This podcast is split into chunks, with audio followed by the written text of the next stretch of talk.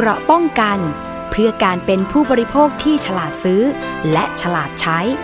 ในรายการ ภูมิคุ้มกัน สวัสดีค่ะ คุณผู้ฟังคะขอต้อนรับเข้าสู่รายการภูมิคุ้มกันรายการเพื่อผู้บริโภคค่ะ วันนี้อยู่กับดิฉันชนาทิพไพรพงศ์นะคะ รับฟังผ่านทุกช่องทางของไทย PBS Podcast ไม่ว่าจะเป็นเว็บไซต์หรือว่าแอปพลิเคชันค่ะ และนอกจากนั้นยังฟังผ่านสถานีวิทยุที่เชื่อมโยงสัญญาณที่คุณกำลังรับฟังอยู่ตรงนี้อีกด้วยนะคะ ขอบคุณทุกสถานีเลยที่ร่วมเป็นเครือข่ายของไทย PBS Podcast ค่ะ อย่าลืมนะคะ เรามีสื่อสังคมออนไลน์หรือว่าโซเชียลมีเดียต่างๆ ไม่ว่าจะเป็น Facebook แล้วก็ยังฟังรายการได้ที่ YouTube ได้ด้วยนะคะ Instagram แล้วก็ Twitter ค่ะท่านที่สนใจ ประเด็นของผู้บริโภค หรือมีคำถามข้อสงสัย หรือปัญหาของผู้บริโภค ติดต่อรายการภูมิคุ้มกันดิฉันชนาทิพย์ได้เลยนะคะ ส่งข้อความมาก็ได้ทาง Facebook ค่ะวันนี้นะคะเรามาพูดคุยกันในหลายประเด็นล้วนแล้วแต่เป็นเรื่องที่มีประโยชน์สำหรับเราทุกคนนะคะ ประเด็นแรกเราไปดูกันที่เรื่องของหมวกกันน็อกค่ะคุณผู้ฟังสำหรับคนที่ขับขี่รถจักรยานยนต์หรือมอเตอร์ไซค์เนี่ย ต้องสวมใส่หมวกกันน็อกนี่ไม่ใช่แค่ตามกฎหมายเท่านั้นนะคะ แต่ว่าเป็นกฎของความปลอดภัย เราก็ทราบกันดีนะคะว่าเวลาที่ขับขี่รถมอเตอร์ไซค์หรือเป็นคนซ้อนมอเตอร์ไซค์เนี่ยมันหวาดเสียวแค่ไหน เขาบอกว่ามอเตอร์ไซค์เนี่ยเป็นเนื้อหุ้มเหล็กใช่ไหมคะ ไม่เหมือนรถยนต์ที่เป็นเหล็กหุ้มเนื้อ หมวกกันน็อกเป็นอุปกรณ์ที่สำคัญมาก ๆ ที่จะช่วยป้องกันแล้วก็ลดความรุนแรงในขณะที่เกิดอุบัติเหตุ รถมอเตอร์ไซค์ล้มหรือว่าเฉียวชนได้นะคะ ไม่ว่าคุณจะเดินทางระยะใกล้หรือระยะไกล สิ่งหนึ่งที่ต้องคิดไว้ตลอดเวลาก็คืออุบัติเหตุนั้นเกิดขึ้นได้เสมอ หมวกกันน็อกมีการกำหนดมาตรฐานผลิตภัณฑ์อุตสาหกรรม หรือมออกค่ะ ซึ่งการกำหนดก็เพื่อให้มีคุณภาพ สร้างความมั่นใจในการใช้งาน นั่นก็คือมาตรฐานมออกเลขที่ 369ขีด2557 นะคะ ถ้าเวลาเราจะไปซื้อหมวกกันน็อกก็ต้องดูเครื่องหมายมาตรฐานมออก369ขีด2557 ด้วย ทางสภาองค์กรของผู้บริโภคเนี่ยมีการสุ่มทดสอบหมวกกันน็อกที่วางจำหน่าย ว่ายี่ห้อไหนได้มาตรฐาน เพื่อให้ผู้บริโภคได้ประกอบการตัดสินใจซื้อนะคะ แล้วยิ่งโดยเฉพาะนี่ก็ใกล้เปิดเทอมละ เดือนพฤษภาคม ตอนนี้ผู้ปกครองเนี่ยไปส่งบุตรหลานไปโรงเรียนด้วยวิธีการให้บุตรหลาน ซ้อนมอเตอร์ไซค์ไปก็เยอะ ถ้ารักบุตรหลานลูกหลานแล้วล่ะก็ อย่าพูดแต่ปากค่ะ เวลาไปส่งเขาไปโรงเรียนถ้าไม่ใช่มีรถประจำเป็นรถยนต์ไปส่ง ถ้าจะให้บุตรหลานซ้อนมอเตอร์ไซค์ไปเนี่ยต้องหาซื้อหมวกกันน็อกสำหรับเด็กให้เขาใส่ด้วย เพราะขนาดพ่อแม่ ผู้ปกครองคนขี่มอเตอร์ไซค์ยังใส่ แล้วทำไมกับคำว่า รักลูกหลานถึงไม่ยอมซื้อหมวกกันน็อกให้ลูกหลานใส่ เพราะถ้าเกิดอุบัติเหตุขึ้นมาเนี่ยรถล้มขึ้นมาเนี่ย ลูกหลานก็ได้รับบาดเจ็บไปด้วย จะได้ไม่ต้องมาเสียใจทีหลัง ว่ารู้งี้ซื้อหมวกกันน็อกให้ลูกหลานใส่ตั้งแต่แรกดีกว่า สภาองค์กรของผู้บริโภคค่ะ ได้มีการจัดถแถลงข่าวเปิดเผยผลทดสอบหมวกกันน็อก ยี่ห้อไหนได้มาตรฐานนะคะ ร่วมมือกับ m t e c h และ สวทช ไปสุ่มสำรวจหมวกกันน็อกที่มีวางขาย ทั้งออนไลน์นะคะและตามร้านค้าค่ะ ซึ่งมีนักวิชาการนะคะ และคุณหมอหลาย ๆ ท่าน ร่วมในการถแถลงข่าวครั้งนี้ด้วยนะคะ ซึ่งนักวิชาการจากทีมวิจัย เทคโนโลยียานยนต์และการขับขี่ ศูนย์เทคโนโลยีโลหะ และวัสดุแห่งชาติ คุณเศรษฐลัตน์แปลงเครื่อง ได้ระบุบอกว่าจากการสุ่มซื้อหมวกกันน็อกสำหรับผู้ใช้รถจักรยานยนต์หรือหมวกกันน็อกในท้องตลาด ทั้งห้างสรรพสินค้า ร้านตัวแทนที่ขายหมวกกันน็อกและร้านค้าบนตลาดออนไลน์หรือ e-commerce อย่างเช่น Shopee Lazada แล้วก็นำไปทดสอบในห้องปฏิบัติการ ที่ได้รับการรับรองจากสมอ พบว่าหมวกกันน็อกที่ไม่ผ่านมาตรฐาน 11 ตัวอย่าง จากหมวกกันน็อกทดสอบทั้งหมด 25 ตัวอย่างเนี่ยเป็นหมวกกันน็อกแบบครึ่งใบ ไม่ผ่านมาตรฐาน 3 จาก 6 ตัวอย่าง แบบเต็มใบเปิดหน้าไม่ผ่านมาตรฐาน 2 จาก 4 ตัวอย่าง แบบเต็มใบปิดหน้าป้องกันคาง ไม่ผ่านมาตรฐาน 1 จาก 6 ตัวอย่าง แบบเต็มใบปิดหน้าป้องกันคาง ผ่านมาตรฐานทั้ง 2 ตัวอย่าง แบบเต็มใบปิดหน้าไม่ป้องกันคาง ผ่านมาตรฐานทั้ง 2 ตัวอย่าง และหมวกกันน็อกสำหรับเด็กไม่ผ่านมาตรฐานทั้ง 5 ตัวอย่าง คุณเศรษฐลัตกล่าวบอกว่าข้อมูลจากการทดสอบครั้งนี้นอกจากจะทำให้ผู้บริโภค ได้ทราบว่าหมวกกันน็อกรุ่นไหนผ่านหรือไม่ผ่านมาตรฐานแล้วเนี่ยผู้บริโภคยังสามารถเทียบราคากับคุณภาพได้ โดยดูจากคะแนนซึ่งเต็ม 5 หมายถึงดีที่สุด และน้อยลงไปตามลำดับ จนถึงศูนย์คะแนนหมายถึงแย่ที่สุด ทั้งนี้นะคะ เกณฑ์การให้คะแนนหมวกกันน็อกดังกล่าวเนี่ยคำนวณมาจากการทดสอบ และประเมินเรื่องความปลอดภัย ที่แบ่งเป็น 3 หัวข้อก็คือ 1. ความสามารถในการปกป้องเมื่อเกิดอุบัติเหตุ 2. ความสามารถในการป้องกันไม่ให้เกิดอุบัติเหตุ และ 3. ความพึงพอใจในการสวมใส่และใช้งาน โดยอ้างอิงจากวิธีการทดสอบของสำนักงานมาตรฐานผลิตภัณฑ์อุตสาหกรรม แต่ว่าก็ยังมีความน่าเป็นห่วง ก็คือเรื่องของหมวกกันน็อกทุกตัวอย่างที่นำมาทดสอบเนี่ยมีเครื่องหมายมอกแต่ข้อมูลที่ได้จากการทดสอบ หมวกกันน็อกบางตัวอย่าง กลับไม่เป็นไปตามมาตรฐานที่สมอกำหนด นอกจากนี้ยังพบปัญหาเรื่องการแสดงสัญลักษณ์มอกโดยไม่มี QR code ควบคู่ ซึ่งมีความผิดตามกฎหมายนะคะ แล้วก็มีหมวกกันน็อกหนึ่งตัวอย่าง ที่มีสัญลักษณ์มอกคู่กับ QR code แต่เมื่อสแกนแล้วกลับเชื่อมต่อไปยังไลน์ของบริษัท แทนที่จะเป็นฐานข้อมูลรายละเอียดของสินค้า และผู้ผลิตตามที่สมอกำหนด ไปฟังเสียงของคุณเศรษฐลัตแปลงเครื่อง นักวิชาการจากทีมวิจัย เทคโนโลยียานยนต์ และการขับขี่ ศูนย์เทคโนโลยีโลหะ และวัสดุแห่งชาติค่ะ จุดแรกที่ผมอยากเน้นก่อนนะครับ ก็คือเรื่อง passive safety นะครับ ก็คือการทดสอบการดูดกลืนแรงกระแทก ถ้าพูดให้เข้าใจง่ายก็คือว่าความสามารถในการรับแรงของหมวกนะครับ รับแรงได้มากเท่าไหร่ ส่งมาที่ศีรษะเราน้อยเท่าไหร่ได้ยิ่งดีเท่านั้นนะครับ การคงรูปก็คือหมวกเมื่อเกิดการบีบนะครับการกดเนี่ยมันยังคงรูปเดิมอยู่นะครับ มันไม่เสียหายมันไม่แตกไม่หักนะครับ ต่อมาก็คือความแข็งแรงนะครับของสายรัดคาง เมื่อถูกกระชากออกนะครับรถล้มต่างๆเนี่ยหมวกมันจะไม่หลุดจากตัวเราไปนะครับผมในส่วนต่อมาก็เป็นหัวข้อที่เราสนใจนะครับเป็นเรื่องเกี่ยวกับการป้องกันนะครับไม่ให้เกิดอุบัติเหตุนะครับ แผ่นบังลมของเราเนี่ยที่หรือแผ่นกันข้างหน้าเนี่ยครับมันแตกหักเสียหายไหมนะครับ มันใช้งานได้ดีมากน้อยขนาดไหนนะครับ ต่อมาก็จะเป็นเรื่องมุมมองและการมองเห็นนะครับ ไม่ใช่ว่าใส่หมวกไปแล้วแล้วมองไม่เห็นอะไรเลยนะครับ มันก็เป็นสิ่งที่ไม่ดีนะครับ ก่อให้เกิดอุบัติเหตุได้ง่ายนะครับ ต่อมาก็เป็นเรื่องออสายรัดคางเนี่ยมันใช้ได้ดีแค่ไหนนะครับ คนรู้สึกปลอดภัยแค่ไหน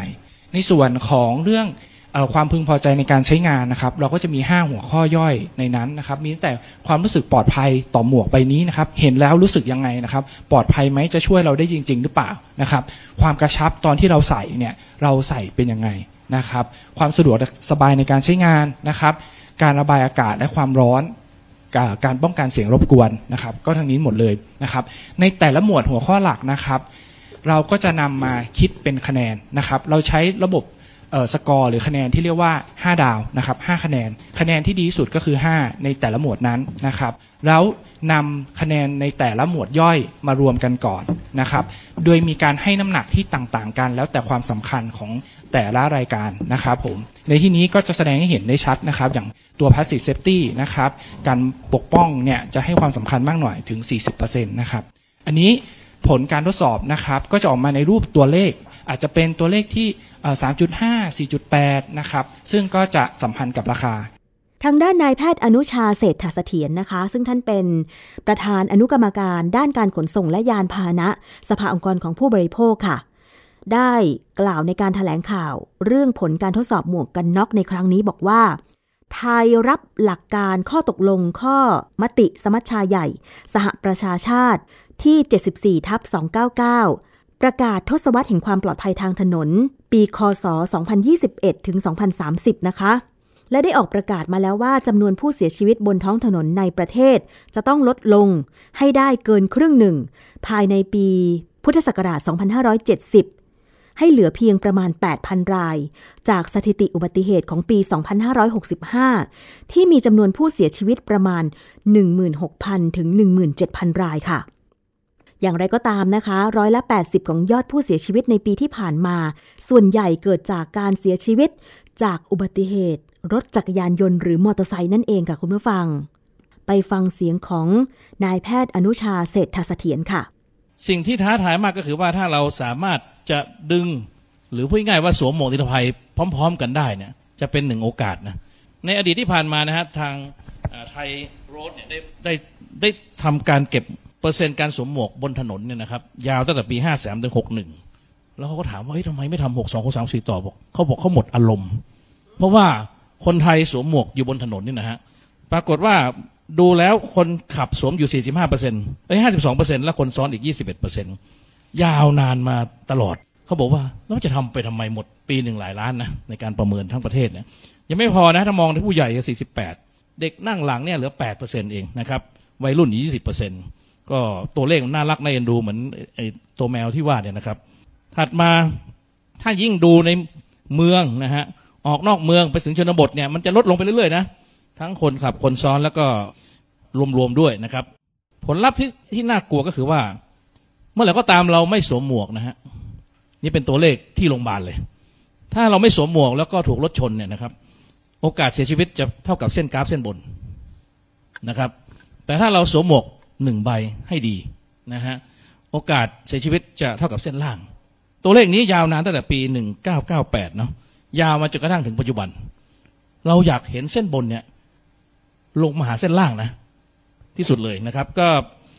เป็นความท้าทายที่ว่าถ้าเราสามารถทำให้คนไทยเนี่ยนะฮะหรือคนต่างชาติที่มาอยู่ในประเทศไทยสวมหมวกกันเหมือนกับนานาประเทศที่เขาใส่กันเต็มที่เนี่ยนะฮะถึงร้อยเปอร์เซ็นต์เนี่ยโอกาสที่จะลดการตายลงไปถึงสี่สิบเปอร์เซ็นต์ แล้วมีอาจารย์จากฝั่งนักวิจัยนะสรุปว่าตัวเลขที่เราเห็นทุกวันนี้ถ้าเราสามารถสวมหมวกไปถึงร้อยเนี่ยนะฮะปีนั้นจะตายลดลงหกพันเอาเราไม่ต้องหกพันก็ได้ เอาสักครึ่งหนึ่งก็ได้นะสามพันนี่ก็ก็แจ๋วแล้วนะฮะกราฟจะดิ่งลงแต่ที่เราหวังเลยนะครับบทพิสูจน์ก็คือเวียดนามนะฮะเวียดนามเขาสวมหมวกกันทั้งบ้านทั้งเมือง กราฟการเสียชีวิตเขาลงเอาลงเอานะครับ เป็นบทพิสูจน์ที่ใครๆก็พูดถึงว่าเมื่อไหร่เรา เราจะไปเหมือนเวียดนามบ้างนะฮะพวกเราได้มีโอกาสร่างข้อสั่งการในระดับนโยบายนะก็เรียกว่าเอ่ออันนี้ไม่เกี่ยวกับเลือกตั้งนะที่อยู่ข้างหลังนี่ไม่เกี่ยวกับเลือกตั้งนะฮะทุกๆทุก ๆท่านที่เอ่อจะเป็นท่านลุงท่านอะไรก็ตามนะฮะได้ร่วมระดมกันสั่งให้เราหมดเลยนะ ตั้งแต่ระดับรองนายกนะครับรัฐมนตรีมหาไทยซึ่งเป็นศูนย์ถนนก็ตามนะครับมทสองปลัดและตำรวจนะฮะเรื่องเรื่องข้อสั่งการเนี่ยสั่งจนเกลี้ยงเลยนะ สั่งให้ลงไปถึงระดับตำบล สั่งลงไปให้ถึงท้องถิ่นทางลงไปให้ถึงหน่วยราชการและก็ให้ความร่วมมือถึงเอ่อเรียกว่ากิจกรรมทางฝั่งของมาตรการองค์กรทั้งหมดเลย ถามว่าสั่งแล้วมีการเคลื่อนไหวไหมนะครับคำตอบคือมีฮะมีตัวเลขดีๆเกิดขึ้นในอย่างอย่างน้อย4ี่ห้าจังหวัดที่เขาใช้ CCTV จ้องดูเลย ถ้าเห็นรถแล้วก็เห็นทะเบียนรถแล้วก็เห็นคนไม่สวมหมวก ใบสั่งออกมาอัตโนมัตินะฮะอย่างเชียงใหม่ภูเก็ตและขอนแก่นเนี่ยสามารถดึงยอด การไม่สวมหมวกขึ้นมาถึงเรียกว่าเท่าตัวได้เลย ในในบริเวณที่เรียกว่าไงในพื้นที่ที่มีปัญหานะฮะที่สำคัญคือมาตรการองค์กรในภาครัฐเนี่ยเข้มแข็งขึ้นพอสมควร ท้องถิ่นเนี่ยใช้ได้เลยในในหลายพื้นที่สำคัญที่สุดคือศูนย์เด็กเล็กครับศูนย์เด็กเล็กเนี่ยมีการรณรงค์ไปประมาณว่าแทบจะทุกจังหวัดมีตัวอย่างดีๆ ที่เกิดจากการให้เด็กเป็นคนยั่วให้พ่อแม่ต้องสวมหมวก แล้วก็ตัวเขาเองต้องสวมหมวก แต่โจทย์ไม่ง่ายนะฮะหมวกเด็กเล็กเนี่ยโจทย์ไม่ง่าย หลายที่ยังถามว่าจะเอาแค่ไหนยังไงดีนะครับ แปลว่าข้อสั่งการก็ลงไปก้มๆแก้มๆละนะฮะแล้วก็ที่สำคัญที่สุดคือที่ผมย้ำนะฮะลงไปเนี่ยศูนย์เด็กเล็กทุกศูนย์อยู่ในมือของท้องถิ่นเขาเร่งเร่งหาหมวกให้เด็กเล็กใส่ ปัญหาคือหมวกเด็กเล็กน่ะได้มาตรฐานหรือเปล่านะนี่คือคำท้าที่เชื้อชวนให้ทุกท่านที่พูดต่อจากผมนะฮะ และแพทย์อีกท่านหนึ่งที่ทำงานเรื่องความปลอดภัยทางท้องถนนนะคะ ก็คือนายแพทย์ธนพงศ์จินวงศ์นักวิชาการศูนย์วิชาการเพื่อความปลอดภัยทางถนน หรือสวปทค่ะ บอกว่าระบบการสุ่มตรวจของสมอเนี่ยได้เข้าไปสุ่มตรวจการผลิตหลังจากวางจำหน่ายหมวกกันน็อกแล้ว ในแต่ละโรงงานของสมอ น่าจะเป็นไปตามหลักวิชาการอยู่แล้ว แต่สมอ ก็ควรจะทบทวนแล้วก็พัฒนาการสุ่มตรวจหลังจาก หมวกกันน็อกถูกผลิตออกจากโรงงาน แล้วก็นำไปขายตามท้องตลาด หรือวางขายใน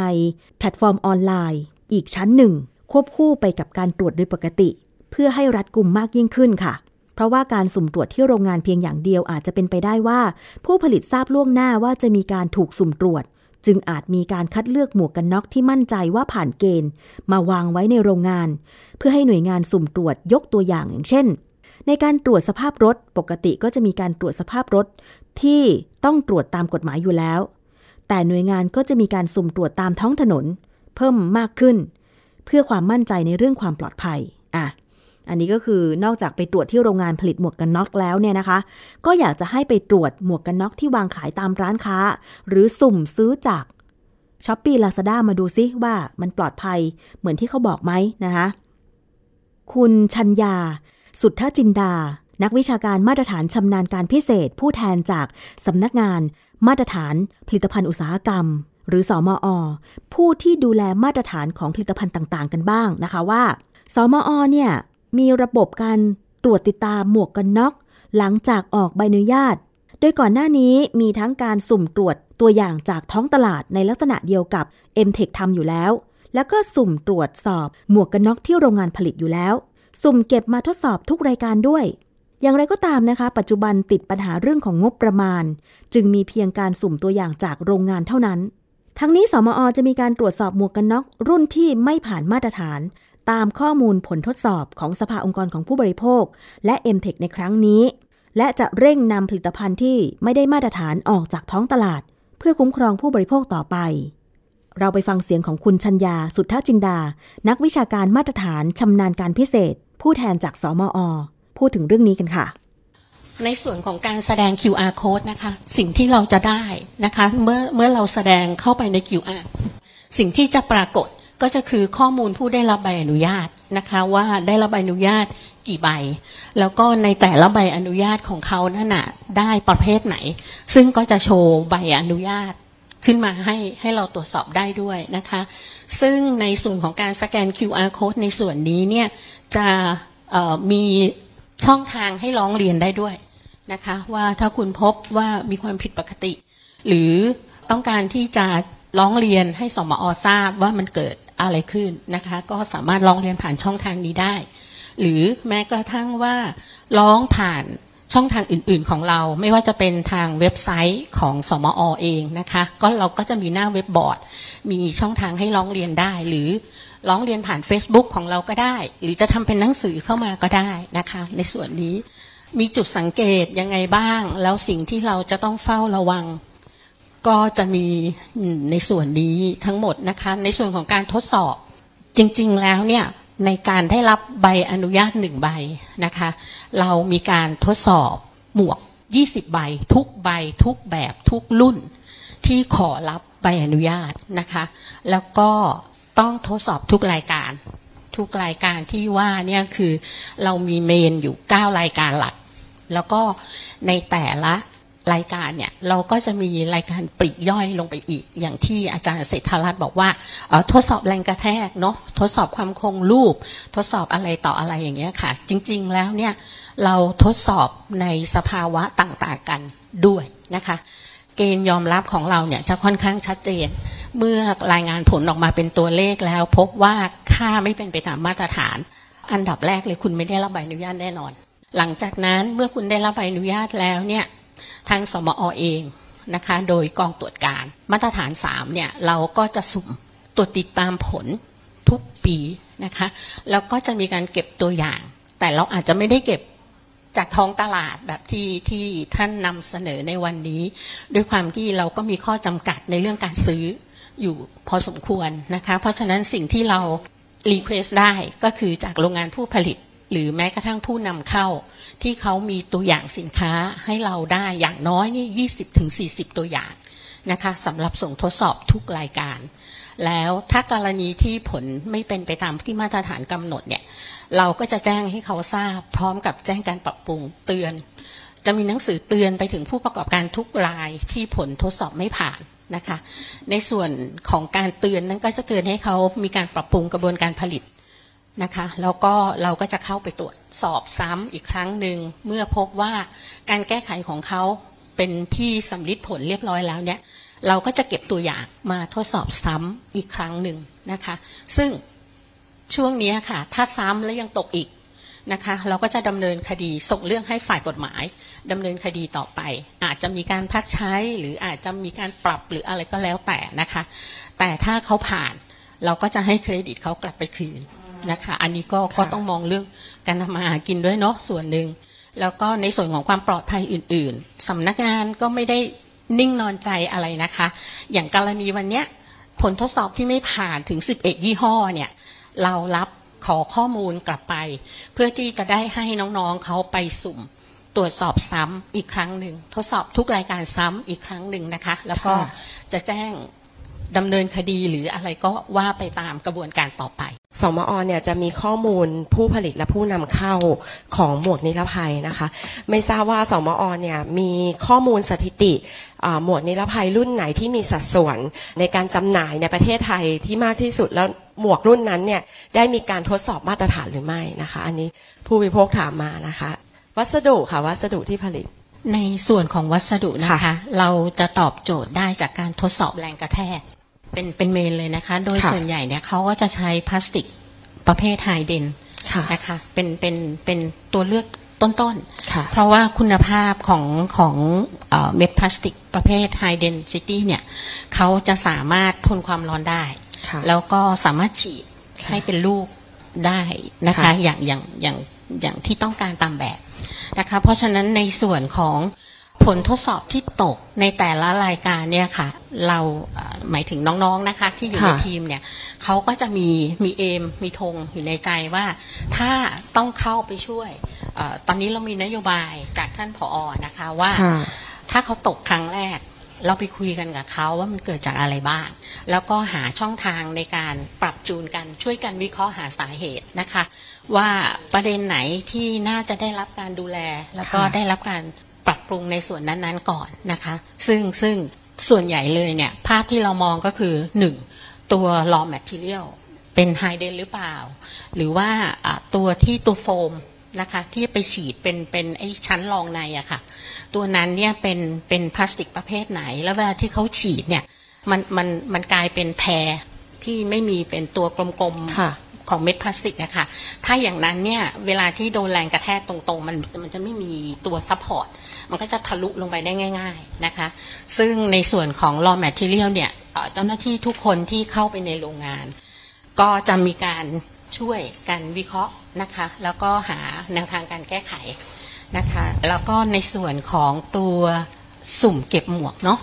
เราไม่ได้สุ่มแค่เฉพาะเอ่อผู้ผลิตหรือค่ะผู้นำเข้านะคะ ตอนนี้สมอเนี่ยขยายถึงขั้นตรวจควบคุมร้านจำหน่าย ทั่วประเทศค่ะด้วยค่ะนะคะ เมื่อเราพบว่ามีความผิดปกติ หรือมีการจำหน่ายสินค้าที่ไม่มีมอกเนี่ยค่ะอ่าเจ้าหน้าที่ที่ออกพื้นที่นะคะ เขาก็จะยึดหมวกกลับค่ะเข้ามา ทางด้านคุณสารีอองสมหวังเลขาธิการสำนักงาน สภาองค์กรของผู้บริโภคนะคะ ได้กล่าวถึงข้อเสนอแนะ หลังผลการทดสอบหมวกกันน็อกในครั้งนี้ ว่า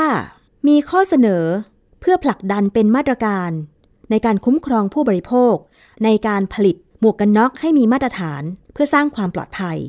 ได้แก่อะไรบ้าง ไปฟังจากคุณสารีอองสมหวังค่ะ 25 ตัวอย่าง เราเลือกตัวอย่างแบ่งเป็น ประเภทครึ่งใบ เต็มใบปิดหน้า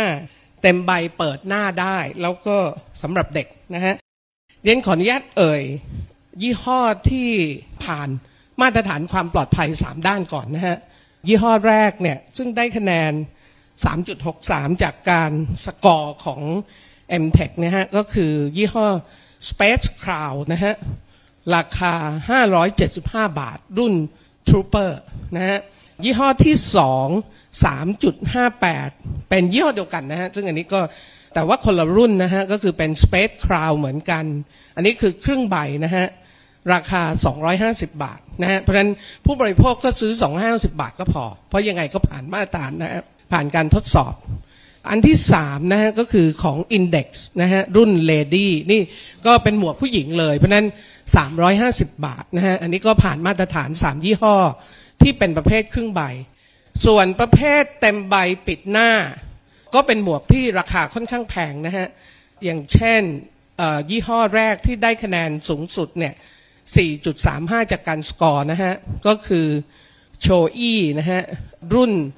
2เอ่อถึง7 plus นะฮะ 18,500 นะฮะ นี่ก็ผ่านการทดสอบ 4.29 นะฮะ ยี่ห้อ AGV รุ่น K1 นะฮะ 7,500 อันนี้ก็ผ่าน แล้วก็ Index นะฮะ 4.06 Spartan นะฮะ 1,050 บาท ก็ผ่านการทดสอบนะคะ รุ่นที่ 4 นะฮะ ตัวอย่างที่ 4 เนี่ยก็คือ HJC รุ่น i 10 นะฮะ 5,500 บาท ก็ผ่านการทดสอบ แล้วก็ตัวหนึ่งนะฮะ 3.59เรียว ของฟันคอนนะฮะ 2,400 บาทก็ผ่านการทดสอบนะคะ หมายถึงว่าผ่านการทดสอบความปลอดภัย 3 ด้าน เป็นกลุ่มพวกกลุ่มออฟโรดนะฮะ ซึ่งอันนี้ก็ได้คะแนน 4.20 ยี่ห้อเรียวเวนเกอร์ plus นะฮะ 3,500 บาทนะคะ แล้วก็ 4.12 ของ Index Proto HP 25,500 บาท แล้วก็ไม่ป้องกันคางนะฮะ 4.45 โชอีนะฮะ Neotech 2 22,000บาทนะฮะเพราะนั้นจะเห็นว่าหมวกประเภทเต็มใบปิดหน้าเนี่ย ราคาก็ค่อนข้างแพง ส่วนใหญ่ก็เป็นพวกที่ใช้มอเตอร์ไซค์แพงๆนะฮะที่ใช้กัน ไม่ได้ป้องกันคางเนี่ย คือหมายถึงว่าไม่ได้คุมคางถูกไหมฮะ ก็คือ 4.19 เนี่ย ก็คือ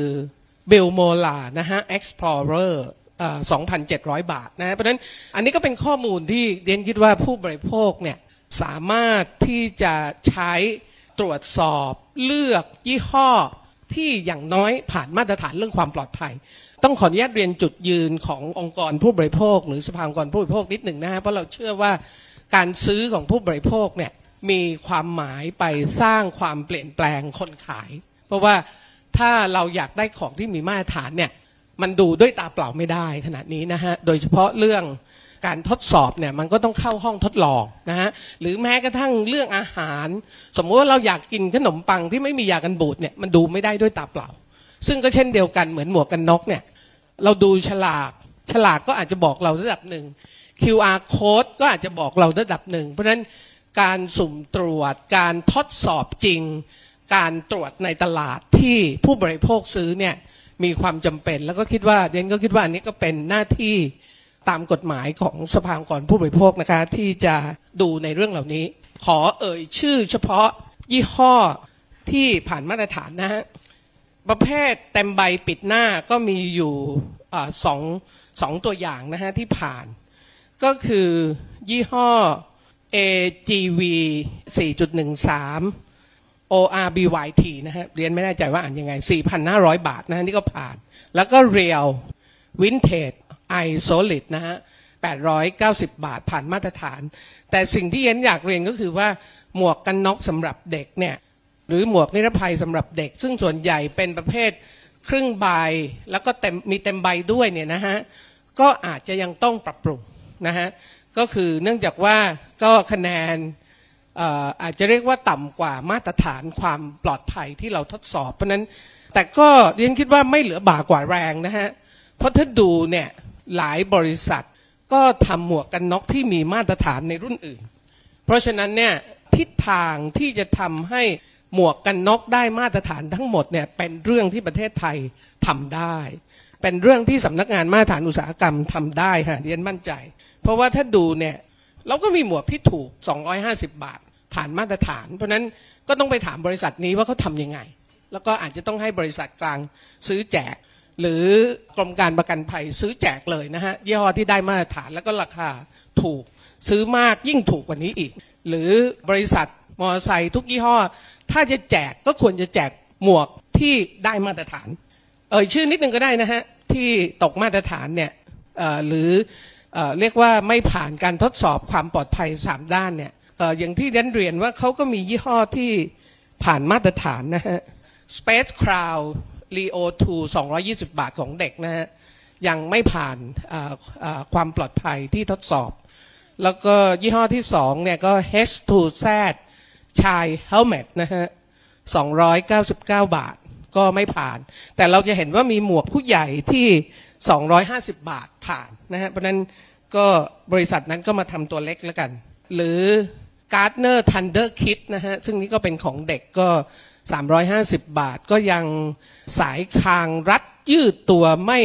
สามารถคืนรูปเดิมได้นะ และไม่ผ่านการทดสอบเรื่องการดูดกลืนแรงกระแทกนะคะ หรืออชาย Helmet Tech 2C เนี่ย ก็สายรัดคางแตกขณะทดสอบ ซึ่งสายรัดคางแตกก็อาจจะมีปัญหานะคะ แล้วก็สายรัดคางแตกเหมือนกัน Space Crown นะคะ แล้วก็ Index นะฮะ Index สำหรับเด็กนะฮะไททันคิด 510 บาท ไม่ผ่านการทดสอบเรื่องการดูดกลืนแรงกระแทกนะคะ แล้วก็ Index โอกี้270 บาท ไม่ผ่านการทดสอบเรื่องการดูดกลืนแรงกระแทก และการคงรูปบางจุด ซึ่งทั้ง Space Crown และ Index เนี่ยต่างก็มียี่ห้อที่ผ่านมาตรฐานเพราะฉะนั้นมั่นใจว่า เขาสามารถปรับปรุงและทำให้ได้มาตรฐานได้นะคะ แล้วก็เต็มใบเปิดหน้าเนี่ยก็เป็น Index 470 บาทนะฮะ เรื่องการดูดกลืนแรงกระแทกเหมือนกัน แล้วก็ H2C Open Face นะฮะ อันนี้ 560 บาท ก็เรื่องการดูดกลืนแรงกระแทกเช่นเดียวกันนะฮะ แล้วก็มีอีก 4 รุ่นนะฮะ ทั้งหมด 11 11 รุ่นที่อาจจะมี ประเด็นเรื่องตกมาตรฐานในบางรายการนะคะ อย่างเช่น H2C เหมือนกันนะคือถ้าดูเนี่ย H2C เนี่ยยังไม่มีผ่านมาตรฐานเลยนะคะ แล้วก็ AHI นะฮะสำหรับผู้หญิงเลดี้129 บาทเนี่ยเรื่องการดูดกลืนแรงกระแทก แล้วก็สายรัดคางแตกนะคะ แล้วก็ VTech นะฮะรุ่น Wish นะฮะ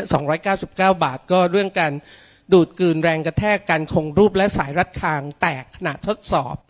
แล้วก็อีกตัวหนึ่งซึ่งประเภทเต็มใบปิดหน้าก็คือ Space Crown Steel นะฮะ 850 บาทนะฮะ เรื่องการดูดกลืนแรงกระแทกเหมือนกัน เพราะนั้นเรามีตัวอย่างที่ผ่านมาตรฐานอยู่ 14 ตัวอย่างทีเดียวนะฮะ ที่ผู้บริโภคสามารถที่จะเลือกซื้อได้ แล้วก็มั่นใจ มีเพียง 11 ตัวอย่าง แต่ว่ายังไงก็ตามเดนมั่นใจว่า 11 ตัวอย่างเนี่ยก็ปรับปรุงได้ไม่ยาก เพราะว่า ค่อนข้างเป็นบริษัทเดียวกันกับที่ผ่านมาตรฐาน เพราะนั้นแสดงว่าเทคโนโลยีมีอยู่แล้ว อาจจะมีจุดอ่อนจุดอะไรที่ก็คงต้องปรับปรุงกันต่อไปนะฮะ การที่จะทำให้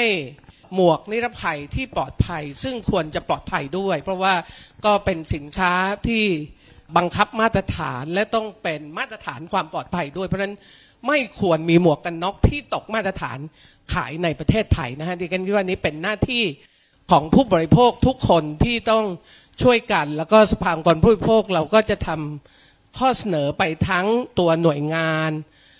ทุกบริษัทที่เรามีโอกาสได้ตรวจสอบนะฮะจะส่งข้อมูลให้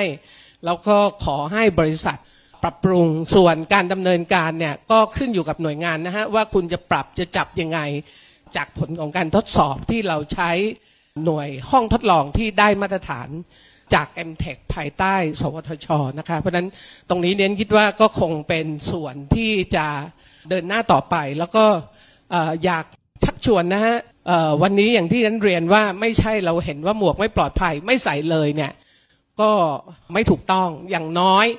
ก็เป็นการป้องกันระดับหนึ่ง แต่ว่าขณะนี้คุณมีทางออก ราคาไม่แพง เลือกซื้อได้ แล้วก็อาจจะต้องอไปดำเนินการ เร่งด่วนเรื่องหมวกสำหรับเด็ก ในแง่ที่จะทำให้เด็กเนี่ยมีหมวกที่ปลอดภัยอย่างไรนะคะ ข้อเสนอ 4 ข้อก็คือ ขอให้สมอเนี่ยบังคับใช้กฎหมายนำหมวกนิรภัยที่ไม่ผ่านเกณฑ์มาตรฐานออกจากตลาดโดยเร็ว และมีมาตรฐานเปรียบเทียบปรับผู้ประกอบการที่ทำผิดกฎหมาย 2 ก็คือขอให้กรมการขนส่งทางบก ร่วมกับกระทรวงอุตสาหกรรม และกระทรวงสาธารณสุข ยกระดับมาตรฐานการออกใบอนุญาตขับขี่ที่มีคุณภาพ และผลักดัน ความรู้วิธีการในการเลือก หมวกนิรภัยหรือหมวกกันน็อกรวมถึงวิธีการสวมใส่ให้ถูกวิธี ในหลักสูตรการอบรมขอรับใบอนุญาตขับขี่ 3. ขอความร่วมมือผู้ผลิตและผู้แทนจำหน่ายรถจักรยานยนต์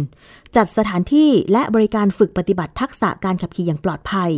โดยเริ่มตั้งแต่ขั้นตอนที่เกี่ยวข้องกับหมวกนิรภัย อย่างเช่น การวัดขนาด การเลือกและสวมใส่ที่เหมาะสม โดยไม่เสียค่าใช้จ่าย ให้ครอบคลุมทุกพื้นที่ และอีกข้อเสนอหนึ่งก็คือขอความร่วมมือให้ผู้ผลิตหมวกกันน็อกเนี่ยระบุขนาดศีรษะที่เหมาะสมสำหรับ หมวกกันน็อกแต่ละใบ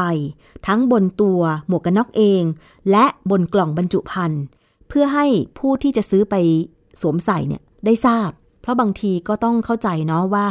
เขาไม่ให้ลองก่อนซื้อหรือเปล่า อันนี้ไม่แน่ใจเหมือนกันนะคะ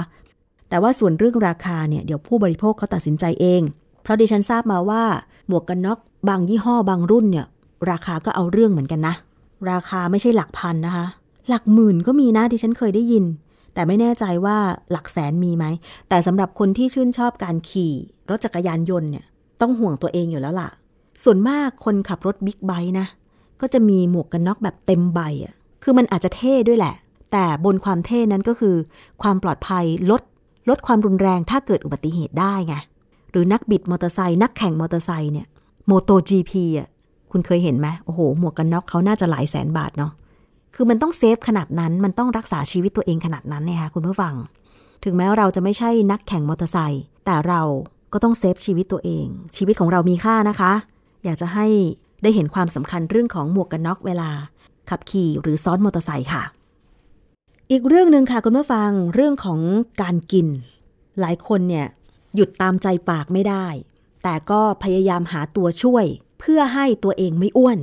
อย่างเช่น กรณีของการใช้ยาลดการดูดซึมไขมัน สาวๆ คนไหนเคยใช้ยาดักจับไขมัน เป็นตัวช่วยในการกินอาหารมื้อหนักๆ บ้างคะ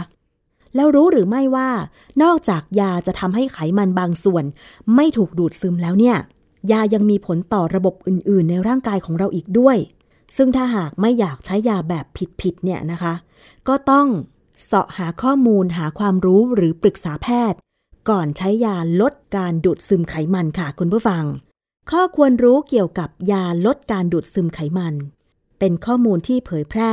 ผ่านเว็บไซต์ของสำนักงานคณะกรรมการอาหารและยาหรืออยและทางเพจ Facebook FDA ไทย วันนี้ดิฉันจะขอนำมาเสนอคุณผู้ฟัง มีหลายหลายคน ที่ซื้อยาลดการดูดซึมไขมันมากิน ดิฉันเคย เห็นรุ่นน้องหลายคนเป็นผู้ชายด้วยนะ กินยาลดการดูดซึมไขมัน แล้วเขาบอกว่า มันดีนะพี่ เวลาเราเข้าห้องน้ำทำธุระหนักเนี่ย มันจะมีเมือกเมือกไขมันติดออกมาด้วย เขาบอกมันดี อืม แต่ดีจริงหรือลองมาฟังข้อมูลตรงนี้นะคะ ยาลดการดูดซึมไขมันเนี่ย เป็นยาสำหรับการ รักษาในระยะยาวในผู้ป่วยโรคอ้วน หรือผู้ป่วยที่มีน้ำหนักเกินค่ะ จะออกฤทธิ์ขัดขวางการดูดซึมไขมันบางส่วนในทางเดินอาหารนะคะ แต่ว่ามันก็ต้องมีวิธีการกินเพื่อให้ได้ผล ซึ่งเขาบอกว่าข้อควรรู้ก็คือ จะมีผลข้างเคียงที่พบบ่อยๆ ค่ะคุณผู้ฟัง คือว่าจะมีคราบน้ำมันออกมากับอุจจาระและระหว่างวันด้วยอ่าอันนี้ตรงกับที่รุ่นน้องที่ฉันเคยบอกนะคะว่า เวลาอุจจาระแล้วก็กินยาลดการดูดซึมไขมันเนี่ย ไขมันมันจะออกมากับอุจจาระด้วย ทำให้ระบบขับถ่ายผิดปกติไป และถ้าเกิดว่าคุณอยากจะใช้ยาลดการดูดซึมไขมันในระหว่างมื้ออาหาร ลองฟังข้อมูลตรงนี้ก่อนค่ะ มีคำแนะนำว่า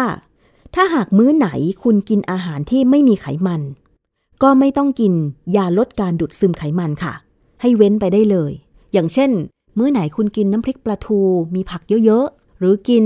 แกงอ่อมผักแบบอีสานอย่างเงี้ย แทบจะไม่มีไขมันเลย ถ้าคุณไม่ได้ใส่หมูสามชั้นเนาะอันเนี้ยก็คือไม่ต้องกิน ยาลดการดูดซึมไขมัน แต่ถ้ามื้อไหนคุณกินข้าวขาหมู หรือขาหมูเยอรมันอย่างเงี้ยหรือกินเนื้อตุ๋นแบบที่มีเนื้อติดมันเยอะๆอย่างเงี้ย ค่อยกิน ยาลดการดูดซึมไขมันนะคะ ข้อควรรู้อีกข้อหนึ่งก็คือ ยาลดการดูดซึมไขมันเนี่ยจะไปเพิ่มความเสี่ยงต่อการเกิดเลือดออก ถ้าใช้ร่วมกับยาวาฟาริน ใครที่กินยาตัวนี้อยู่ก็ต้องระมัดระวัง ควรปรึกษาแพทย์ก่อนใช้นะคะหลีกเลี่ยงการใช้ยาลดการดูดซึมไขมันในหญิงตั้งครรภ์หรือให้นมบุตรค่ะ รวมถึงผู้ที่มีภาวะท่อน้ำดีอุดตัน และมีการดูดซึมอาหารผิดปกติ อันนี้ก็อาจจะไปรบกวนระบบต่างๆ ของร่างกายได้นะคะ ยาลดการดูดซึมไขมันมีผลต่อการดูดซึมวิตามินที่ละลายในไขมันด้วย ก็คือ วิตามิน A D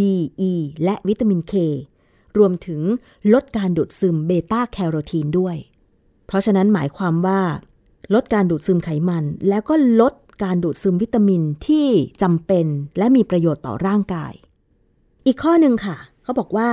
ผู้ที่มีโรคประจำตัวอย่างเช่นเบาหวาน นิ่วในไต ตับอ่อนอักเสบ โรคถุงน้ำดี หรือต่อมไทรอย ถ้าจะใช้ยา ลดการดูดซึมไขมันเนี่ย จะต้องแจ้งแพทย์ก่อนใช้ยา ขอคำปรึกษาแพทย์ไปเลย เพื่อความปลอดภัยนะคะ คุณผู้ฟัง ที่สำคัญก็คือห้ามปรับขนาดยาเอง และให้ศึกษาเอกสารกำกับยาอย่างละเอียด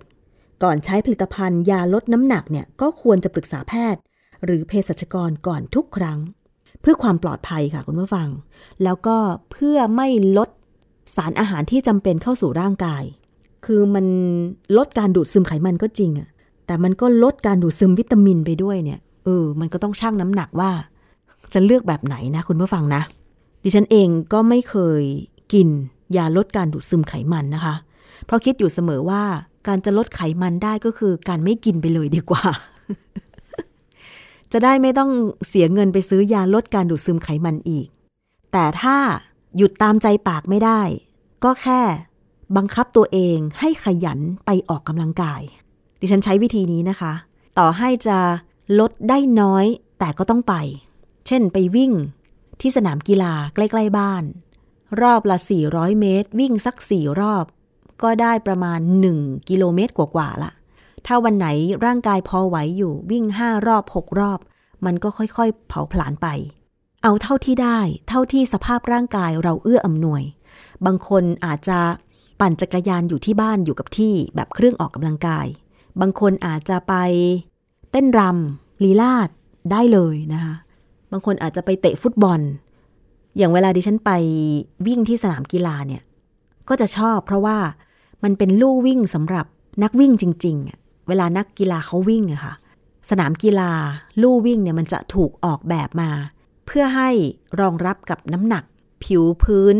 ที่วิ่งอะค่ะ ไม่เหมือนกับถนนคอนกรีต หรือยางมาต่อยทั่วไป เขาจะออกแบบมาเป็นพิเศษใช่ไหมคะ มันก็จะรู้สึกว่าแตกต่างจากเราวิ่งบนพื้นถนนคอนกรีต เพราะมันไม่ซับแรงน้ำหนักที่เราลงไป ดิฉันจึงชอบวิ่งที่สนามกีฬา อยากจะให้เมืองไทยมี สนามกีฬาที่ออกแบบสำหรับการออกกำลังกายแบบเนี้ยเยอะๆ เป็นไปได้ก็คือ พื้นที่ว่างๆ รกร้างว่างเปล่าอะค่ะ หน่วยงานท้องถิ่นพอจะหางบมาทำเป็นลานกีฬาได้ไหม ลู่วิ่งเล็กๆ ก็ได้นะคะ เพราะว่าถ้าจะส่งเสริมให้คนออกกำลังกายแต่ไม่มีพื้นที่ให้เนี่ย คนก็ไม่รู้จะไปออกที่ไหนใช่ไหมคะ อย่างสวนสาธารณะในกรุงเทพเอง ก็มีแต่ว่าไม่มาก ใครที่ มีที่พักอาศัยอยู่ใกล้ ๆ บริเวณนั้นก็อาจจะได้เปรียบหน่อย อย่างเช่นอะไรนะสวนสิริกิตใช่ไหมคะ คนที่อยู่แถวสุขุมวิทเนี่ยก็ไปใช้บริการไปออกกำลังกายกันได้ แต่ถ้าอย่างเป็นรามคำแหงเนี่ยก็ไปที่สนามกีฬากกท หรือถ้าเป็นตามศูนย์กีฬาของมหาวิทยาลัยไม่แน่ใจเหมือนกันว่า เขาอนุญาตให้ประชาชนทั่วไปเข้าไปใช้ออกกำลังกายได้ไหม อย่างที่มหาวิทยาลัยรามคำแหงเนี่ยเปิดนะ สนามกีฬา มหาวิทยาลัยรามคำแหงเนี่ยเปิดให้ประชาชนเข้าไปวิ่ง ออกกำลังกายได้เลย แต่ว่าก็อาจจะปิดประมาณหนึ่งทุ่มอะอันนี้ก็คือเรื่องของยาลดการดูดซึมไขมัน ถ้าต้องการอ่านเพิ่มเติมนะคะ ไปหาข้อมูลได้ที่เว็บไซต์ของออยอันนี้เป็นข้อมูลความรู้ที่เชื่อถือได้นะคะ นี่ก็คือช่วงแรกของรายการภูมิคุ้มกันรายการเพื่อผู้บริโภค เพื่อสุขภาพที่ดีของผู้บริโภคทุกคน ก็จะนำสาระดีๆ แบบนี้แหละ มาฝากคุณผู้ฟังกันนะคะ เรายังมีอีกช่วงหนึ่งนั่นก็คือคิดก่อนเชื่อค่ะ ก็จะนำงานวิจัย ทางวิทยาศาสตร์ มาอธิบายโดยนักพิษวิทยาและนักวิจัย คือดรแก้วกังสดานนภัย วันนี้นะคะดิฉันนำกลับมาให้ฟังอีกครั้ง เรื่องของน้ำดื่มในขวดพลาสติก ถ้าทิ้งไว้ในรถหลาย ๆ วัน ที่จอดตากแดดอยู่ หรือขวดน้ำพลาสติกตามร้านค้าที่ วางอยู่หน้าร้านเพื่อรอขาย แต่ว่ามันโดนแดดเนี่ย ถ้าโดนแดดเป็นประจำ มันจะมีสารพิษออกมาปนกับน้ำหรือไม่ไปฟังกันค่ะ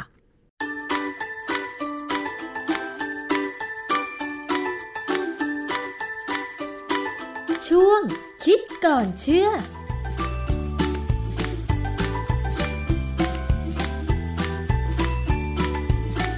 พบกันในช่วงคิดก่อนเชื่อกับดรแก้วกังสดานนภัยนักพิษวิทยากับดิฉันชนาทิพไพรพงศ์ค่ะ เรานำเรื่องราวใกล้ตัวมาพูดคุยกัน ประกอบกับงานวิจัยทางวิทยาศาสตร์ เพื่อให้ได้รู้ข้อมูลข้อเท็จจริงนะคะ ว่าสิ่งนั้นจริงหรือไม่จริง ก่อนที่เราจะคิดตัดสินใจในการใช้สินค้าเลือกซื้อสินค้านำมาใช้ในชีวิตประจำวันค่ะวันนี้นะคะคุณผู้ฟังเรามาคุยเกี่ยวกับเรื่องของขวดพลาสติกกันอีกสักครั้งหนึ่ง ซึ่งถือว่าเป็นสิ่งที่หลายคนใช้ในชีวิตประจำวัน เพราะว่าหลายคนก็ต้องการความสะดวก มันสามารถพกพาไปไหนได้ง่าย มันมีข่าวหนึ่งเมื่อปี 2559 ค่ะคุณผู้ฟัง ข่าวนี้เกิดขึ้นที่เมืองดูไบนะคะ สหรัฐอาหรับเอมิเรต มีข่าวบอกว่าเด็กหญิงวัย 12 ปีคนหนึ่งเนี่ยเสียชีวิตหลังจากการใช้ขวดน้ำพลาสติกเพชรใส่น้ำไปดื่มที่โรงเรียนเป็นระยะเวลานานถึง 16 เดือน ซึ่งในข่าวเนี่ยบอกว่าสาเหตุการเสียชีวิต เพราะว่าในน้ำดื่มมีสารอันตรายที่หลุดออกมาจากพลาสติก แต่ว่า ในไทยนั้นถือว่าข่าวนี้เป็น fake news หรือว่าข่าวลวงนะคะ เป็นที่น่าสังเกตว่าข่าวดังกล่าวไม่มีแหล่งเอกสารอ้างอิงเลย มีการพูดถึงสารบิสฟีนอลเอด้วย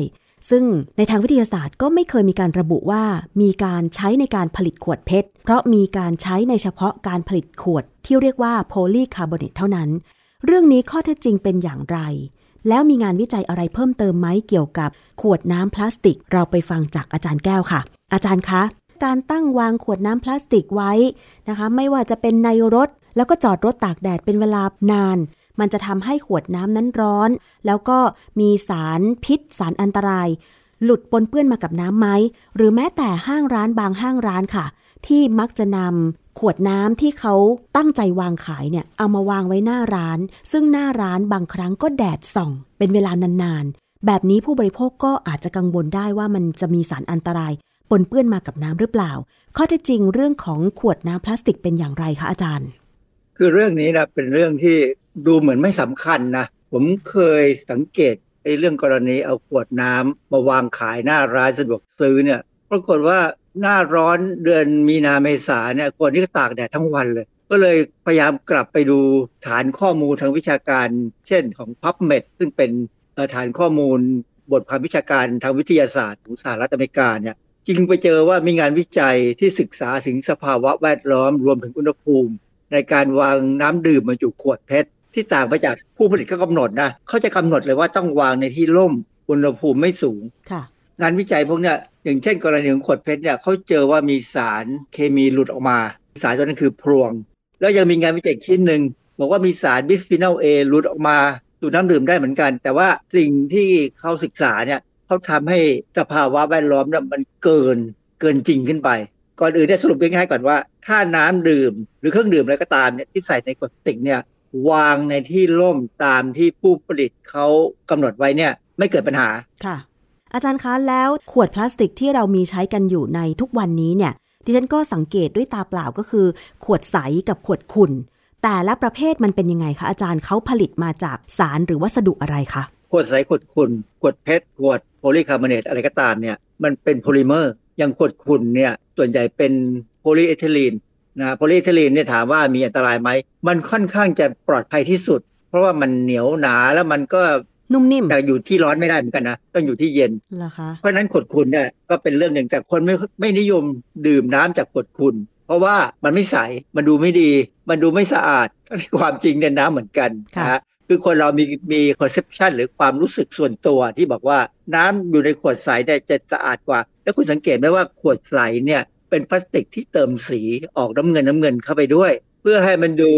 ค่อนข้างสีฟ้าฟ้าๆเรามีความรู้สึกว่าน้ำทะเลมันสะอาดมั้งคือความจริงเนี่ยพลาสติกเนี่ยเขาห้ามใส่สี แต่ในระบบการควบคุมของเราเนี่ยยอมนิดๆหน่อยๆไม่เป็นไรไม่ว่ากันเติมสีได้ให้มันดูฟุ้งฟริ้งดีอะนะ ซึ่งอันนี้จริงๆอะผมมีความรู้สึกว่าไม่เห็นด้วย ดังนั้นเนี่ยถ้าจะซื้อน้ำบรรจุขวด เช่นขวดPET เนี่ยนะถ้าเป็นขวดใสกับขวดออกฟ้าๆเนี่ยขอให้ซื้อขวดใสค่ะจะปลอดภัยกว่าขวดฟ้าๆแล้วขวดพลาสติกแบบใสที่เราเรียกว่าขวด PET มันผลิตมาจากอะไร แล้วมีสารอะไรในนั้นคะอาจารย์คำว่า PET เนี่ยมาจากคำว่า polyethylene terephthalate มันเป็นเทอร์โมพลาสติก คือทนร้อนได้พอสมควร เอาสารเคมีหลาย ๆ อย่างเนี่ยที่เขามีกำหนดไว้เนี่ยมาผสมกันแล้วให้เกิดเป็นโพลิเมอร์ พวกเรซินแล้วก็มาทำให้เป็นขวดแต่นี่ในการทำขวดพวกเนี้ยมันจะต้องใช้สารเร่งปฏิกิริยาเคมี ที่เขาใช้มีอยู่ 2 ตัว คือ antimony trioxide หรือ antimony triacetate คำว่า antimony เนี่ยความหมายมันถึงธาตุที่คนไทยรู้จักในชื่อภาษาไทยว่าพลวง เราไม่ค่อยรู้จักพลวงเท่าไหร่หรอกมันมันอยู่ห่างไกลจากจากตัวเราทั้งที่ความจริงเนี่ยมันอยู่ในวัสดุต่างๆ ที่เราใช้ในชีวิตประจำวัน เช่นอะไรคะ พวงเนี่ยเป็นธาตุที่เราเรียกว่ากึ่งโลหะ มีรูปที่เสถียรกับไม่เสถียรพรวงเนี่ยเป็นแร่ที่เขาใช้ผสมกับตะกั่วทำแผ่นกริดในแบตเตอรี่นึกออกไหมแผ่นแผ่นธาตุที่ซ้อนๆกันอยู่ในแบตเตอรี่เนี่ย มีตะกั่วผสมพรวงอยู่ แล้วก็มีการผสมตะกั่วดีบุกกับพรวงในการทำตัวพิมพ์โลหะแบบโบราณ เดี๋ยวนี้เขาไม่ใช้แล้วล่ะ เพราะว่าเดี๋ยวนี้เราพิมพ์แบบคอมพิวเตอร์หมดแล้ว แล้วก็เอาไปทำลวดบัดกรี เอาไปทำในอุตสาหกรรมทำไม้ขีดทำกระสุนปืนทำยางทำอะไรหลายๆอย่างทำหมึกโรเนียวทำทรานซิสเตอร์ทำหลอดยาสีฟันก็มีทำยารักษาโรคก็ยังมีเลย เพราะฉะนั้นพลวงเนี่ยค่อนข้างอยู่ใกล้ตัวเราแต่เราถึงไม่ค่อยถึงเราไม่ค่อยสนใจ ผมเองก็เพิ่งมานึกถึงในตอนที่หาข้อมูลเนี่ยนะฮะมันมีปัญหาคืออย่างนี้ มีบทความของนักวิจัยชาวสเปน เรื่องการศึกษาอิทธิพลของสภาวะการเก็บรักษาต่อคุณภาพ และระดับการปนเปื้อนของปลวง ในน้ำบรรจุขวด polyethylene terephthalate ตีพิมพ์ในวารสาร Food Science and Technology International ปี 2017 เขาศึกษาว่าขวดเพชรเนี่ย ถ้าเอาไปวางไว้ในอุณหภูมิที่ต่างกัน เช่น เขามีเก็บไว้ในตู้อบอุณหภูมิ 25-80 องศา เก็บไว้นาน 1-3 อาทิตย์ เป็นเป็นสภาวะที่ 1 เก็บไว้ที่อุณหภูมิห้อง ห้องของเขานี่ 16-24 องศานะนี่อยู่ในสเปน นาน6เดือน แล้วก็เก็บไว้ในรถยนต์ช่วงหน้าร้อน อันนี้คงเป็นรถยนต์ที่จอดกลางแจ้งนะครับเอ่อด้วยเวลาที่ต่างกัน 1-3 สัปดาห์ จากนั้นเขาก็เอามาวิเคราะห์ว่ามีพรวงอยู่ในน้ำในขวดต่างๆ นี้ไหมค่ะ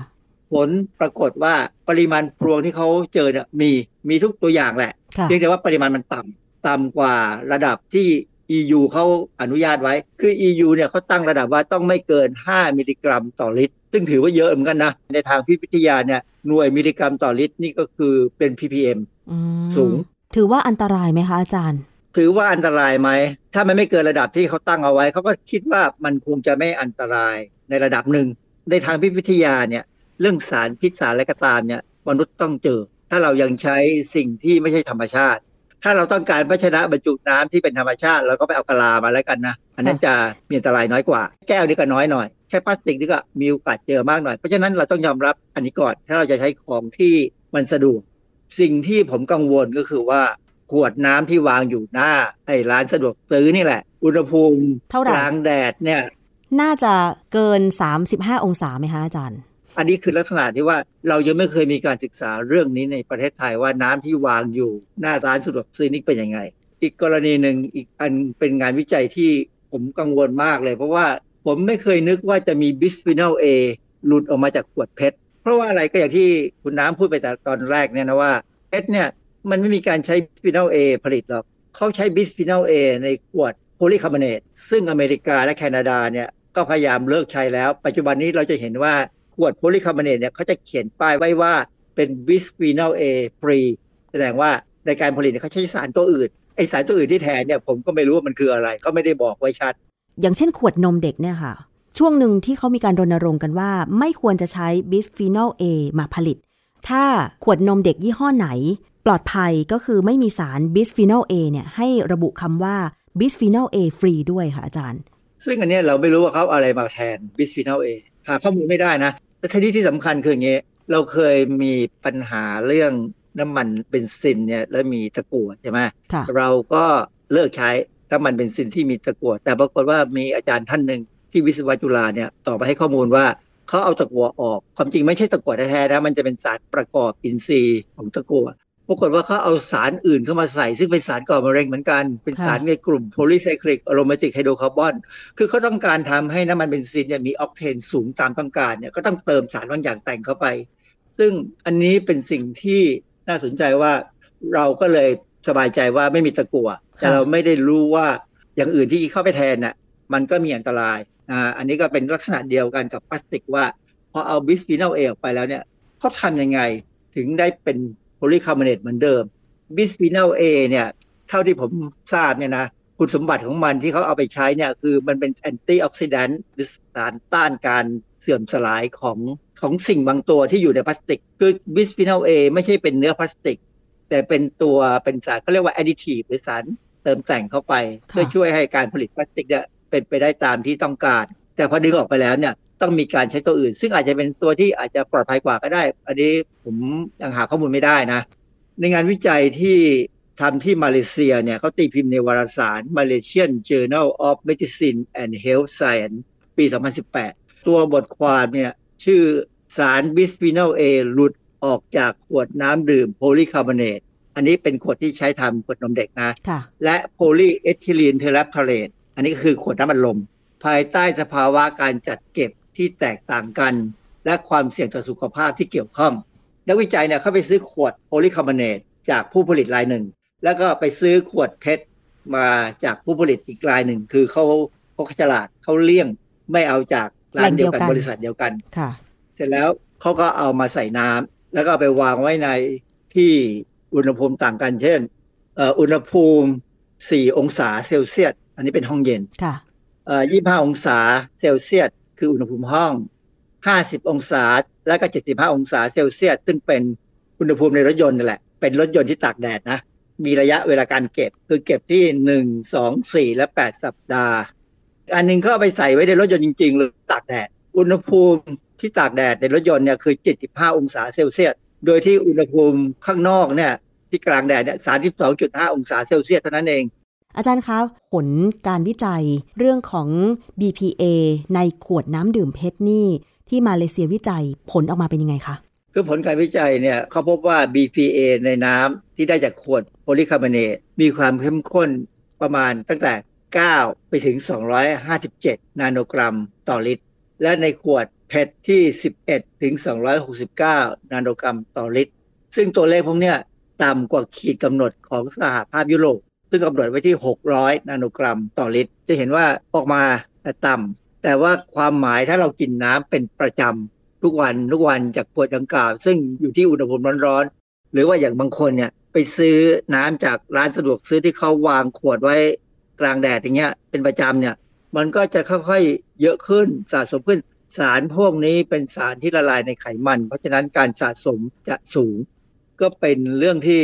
ต้องคิดว่า เวลาจะไปซื้อไปซื้อน้ำขวด ควรจะซื้อจากสถานที่ที่เขาเก็บไว้ข้างในร้าน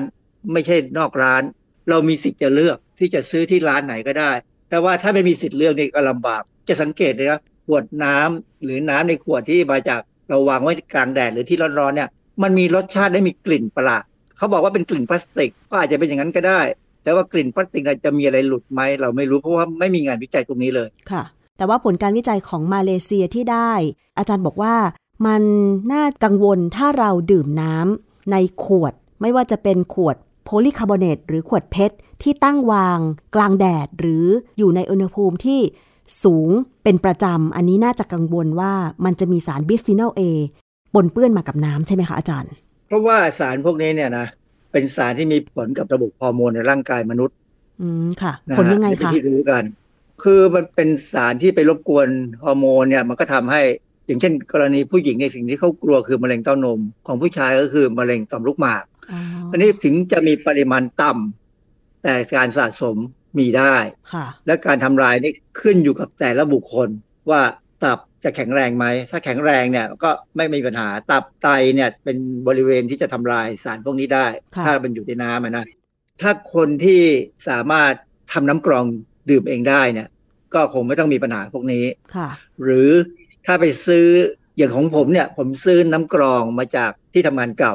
แล้วอยู่ในขวดคุณขวดคุณเนี่ย มันจะไม่มีสารพวกนี้หรอก เพราะฉะนั้นกระบวนการที่เราทำเองเนี่ย ผมก็เดาว่าก็คงไม่มีอะไรออกมาเท่าไหร่ เพราะว่าเราไม่ได้วิเคราะห์เราก็ไม่กล้าพูดว่ามันจะบริสุทธิ์ร้อยเปอร์เซ็นคือในหลักวิทยาเนี่ย เราคงจะหาน้ำดื่มที่บริสุทธิ์แบบร้อยเปอร์เซ็นแบบไม่มีอะไรปนเปื้อนเลยเนี่ยยาก ค่ะ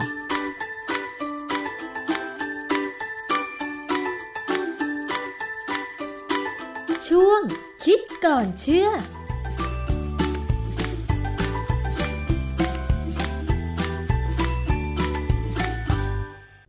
นั่นคือช่วงคิดก่อนเชื่อนะคะ ติดตามรับฟังได้ในรายการภูมิคุ้มกัน รายการเพื่อผู้บริโภคค่ะ วันนี้หมดเวลาลงแล้วขอบคุณทุกท่านที่ติดตามรับฟัง ดิฉันชนะทิพไพรพงศ์ต้องลาไปก่อนนะคะ สวัสดีค่ะ ติดตามฟังรายการได้ที่เว็บไซต์ thaipbspodcast.com และ YouTube Thai PBS Podcast ฟังทางแอปพลิเคชัน Thai PBS Podcast Spotify Google Podcast Podbean SoundCloud และ Apple Podcast